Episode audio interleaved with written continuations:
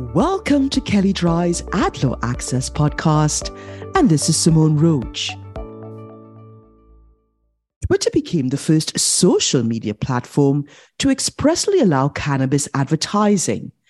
And effective last week, Twitter's US ad policy states as follows Twitter prohibits the promotion of drugs and drug paraphernalia. Examples of drugs and drug paraphernalia include the following illegal drugs, recreational and herbal drugs, accessories associated with drug use, drug dispensaries, depictions of hard drug use. And in the United States, Twitter permits approved cannabis, including CBD cannabinoids advertisers, to target the United States subject to the following restrictions advertisers must be licensed by the appropriate authorities and pre authorized by Twitter. Advertisers may only target jurisdictions in which they are licensed to promote these products or services online. Advertisers may not promote or offer the sale of cannabis, including CBD cannabinoids. The exception ads for topical non ingestible hemp derived CBD topical products containing equal to or less than the 0.3% THC government set threshold. Advertisers are responsible for complying with all applicable laws, rules, regulations, and advertising guidelines. Advertisers may not target customers under the age of 21 any advertisement for cannabis, including CBD cannabinoids, content that is allowed, subject to the previously mentioned restrictions, must in addition not appeal to minors in the creative and landing pages must be age gated and sales must be age verified.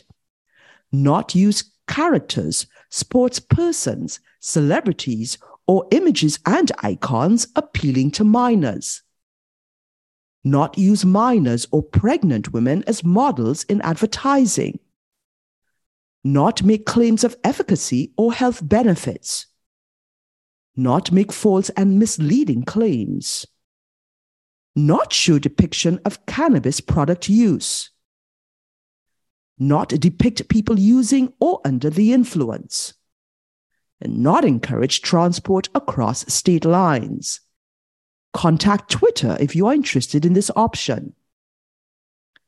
As with so many issues in the cannabis space, this policy raises questions about federal law, which expressly prohibits advertising sale of a Schedule 1 narcotic.